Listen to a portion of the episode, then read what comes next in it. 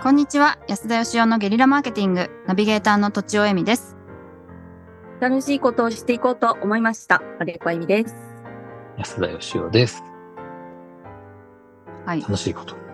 楽しいことを、たのね、人生楽しいこと。楽しいことを人生でしていきたいと思いました。金子あゆみです。楽し い、楽しいことはね、あの、人によるのかもしれないですけど、僕はやっぱ年を取るとだんだん楽しめることが減ってくるような気がして、はい はい。は楽しめるときに楽しんどいた方がいいですよ。マジっすか。うん やばい。タイム絶リ対ミッねトが、 なんか楽しみたいことは絶対先送りしない方がいいと思うな。あーなるほど。旅行とかね。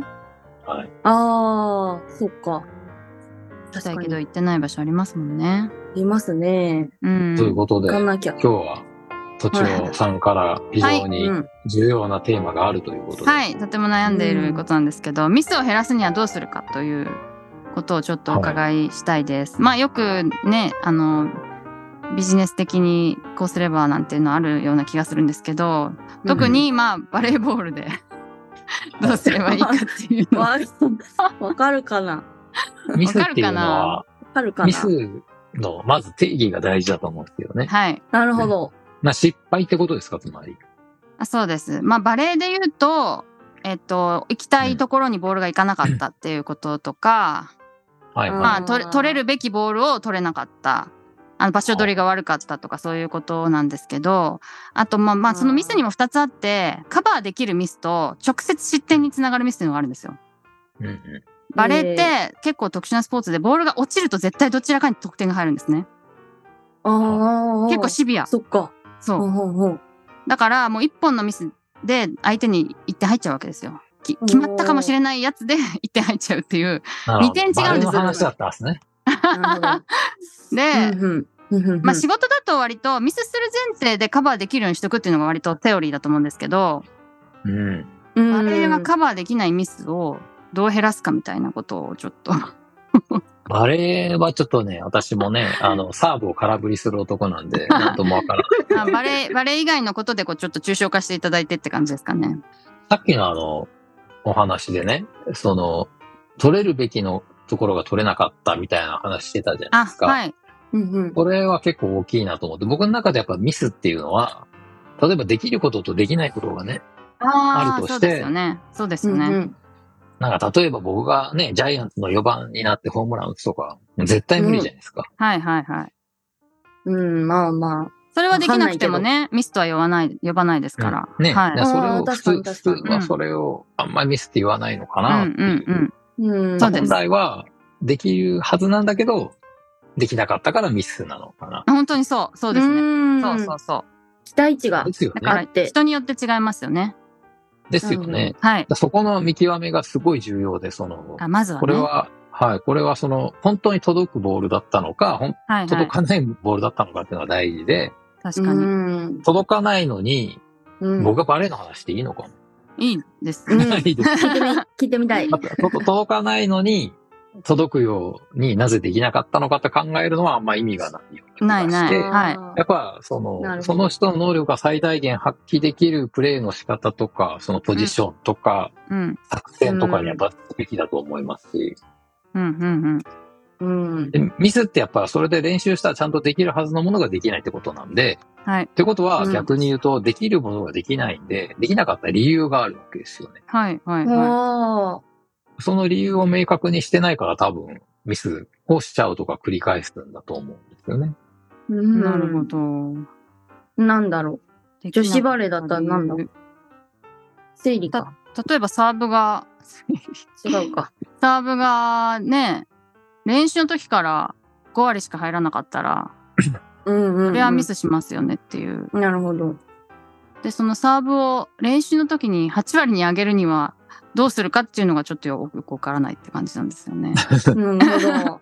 さあ、ちょっと荒すぎるんじゃないですかね。サーブを8割にするっていう、そのサーブでちゃんとコントロールを良くするためのポイントがいくつかあって、そのどの部分ができてないかとか、そういうことがなあういじゃないですか。んあうー、んフォームが悪いと構えか。構え方とか、うんうんそのトスの上げ方とあか、ーうん。手に当たる。る場所とか、まあ僕は手に当たらないんで論外なんですが、なるほど、なるほど、なるほど。そういうのがあるんじゃないですかね。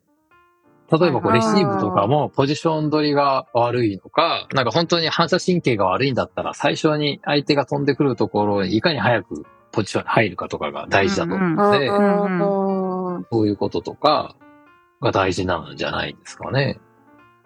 なるほど、なるほど。ちょっと分解するってこどこまでカバーとするでかすね。はい、自分のその苦手があるとしたらどう、どこでカバーするかとかもありますし、はいはいはいはい。う確かん、に天才的な反射神経があったら別に頭で考えなくてもいいってことですもんね。でも頭で考えないようにするために練習するんだけどね。日本のね、プロ野球選手えでーメジャー、そうかメジャーリーグに行って、こう、すごい活躍する人と、日本ほど活躍できない人がいてね、ああ、はいまあ。その、その差は僕はやっぱ身体能力でやってきた人と、やっぱそこあを頭を使ってやってきた人の違いだと思うんですーね。うん。そうんのあんまりそこを考えなくても、すごいその運動神経が良くって、野球が上手にできちゃった人っていうのうんもプロにはいると思うんではすいよね。はいはい。うんそういう人ってやっぱりメジャーに行くともう本当にさらに身体能力の化け物みたいな人がいるんで、 やっぱなかなかそこでこう活躍するのが難しいっていうか、本当にそこでも化け物みたいな人だったら別だと思うんですけど、はい。うん。だけどやっぱりその頭を使って工夫する人ってやっぱりメジャーに行くとメジャーでさらに打てるようになるためには、同じようにやってたら打てないんでどうしようかってやっぱ考えると思うんですよね。うんうん。なるほどなるほど。ど。だからやっぱりそうやってなんかもともと運動神経がいい人よりも考えて上手になった人の方が、まあ応用が効きますよね。バレエだけじゃなくて仕事もできるようになるし。そうですうんね。私、あうんの、スポーツの一流になる選手で、言語化が必要かどうかっていうのを、あの、結構考えたり、人に聞いたりしたことがあるんですけど、本当にトップオブトップの人っていうのは、その天才的なから肉体、身体能力に加えて、やっぱり結構言語化しないと、うん。あの、本当のトップにはなれないんじゃないかみたいなことを、なんか話したことがあります。えー頭を使うってことですね、つまり。はい。うんうんうん。だから、ななるほるどほどね。そういうふうに、それを自分で考えた方がいいですよね。うんそうですね。まあでも自分で見つけるの難しいか教えるよらりコーチとかがいるんでしょうけどね。そうですねう。ん。でも、うんコーチ、そうか、そうか。まあ、そうですね。僕もすごいあ の、不器用だったんで、やっぱりその失敗して下手なことは何度も練習するっていうことをやってて、うんうん。まあ、それじゃダメなんでしょうね。うん。冷静にちょっと、ちょっと立ち止まって、自分以外の人間の目線からちょっと自分を眺めないとダメなんでしょうね、やっぱり。はいはいはい。なるほどね。そうです動画ね。でもなん動画か撮、影うん動画も確かに確かにいいよね。やってみたりはしたんだけど、でもちょっと、なんで悪かったのとかこうと問いをあげるっていうのも大事ですよね、コーチの場合。そうですね。なんで悪かったと思う,、うんうんうんとか、さっきと何が違ったとか、んうんそそのきっかけすら本人は分かってない可能性があるので。確かに。うん。うんそうですね。確かうにまくいくと聞きいてとうまくいかないときの違いが分かってないと、絶対ミスしますよね。みうん。そうですね。うん。で、まあ、違いを考えて打ってねぐらいは言ってるんですけど、まあ、何が違ったまでは突っ込んでないので、うん。そういうところも聞いて、まあ、分解していくといいかもしれないですね。そのなんか言い方が偉そうだからダメなんじゃないですか。打ってね、打ってねとか。打っていただけませんでしょうか。おダ願いメっしますてことにされている。私結構多分あの中学校の先生って皆さん怖いので私結構ふ、へーあの普通な方だと思います。へえ。えめちゃめちゃタメ口聞かれますから中学生 に。ゃまあ。はい。普通にまあ割とフラットな方だと思うんですけど、あ、うんうんうん。はい。いいんじゃないですか。まあもうちょっあとの丁寧に。話は変わりますけどね。はい。じはい人生にも、その仕事とかバレエとかスポーツ分かりやすいけど、人生にもこうミスってあると思うんですね。あーあるあるあるある。人生の選択に。あるあるある。人生のいろんな部分でね。はい。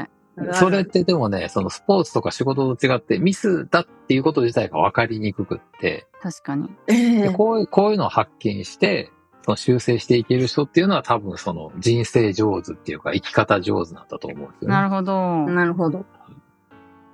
生き方上手にそういうところに、うん、応用できるんじゃないかなって気はしますよね。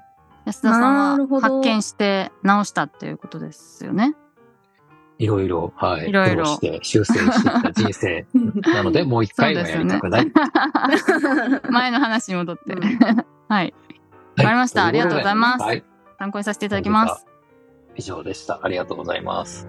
ありがとうございましありがとうございたま。した。本日も番組をお聞きいただきありがとうございました私たち3人でギブの実験室というオンラインサロンを始めることにしましたキャンプファイヤーファンクラブというサービスで募集をしていますので参加したい方はキャンプファイヤーで検索するか境目研究家安田義雄のホームページ安田義雄 .com からお申し込みください来週もお楽しみに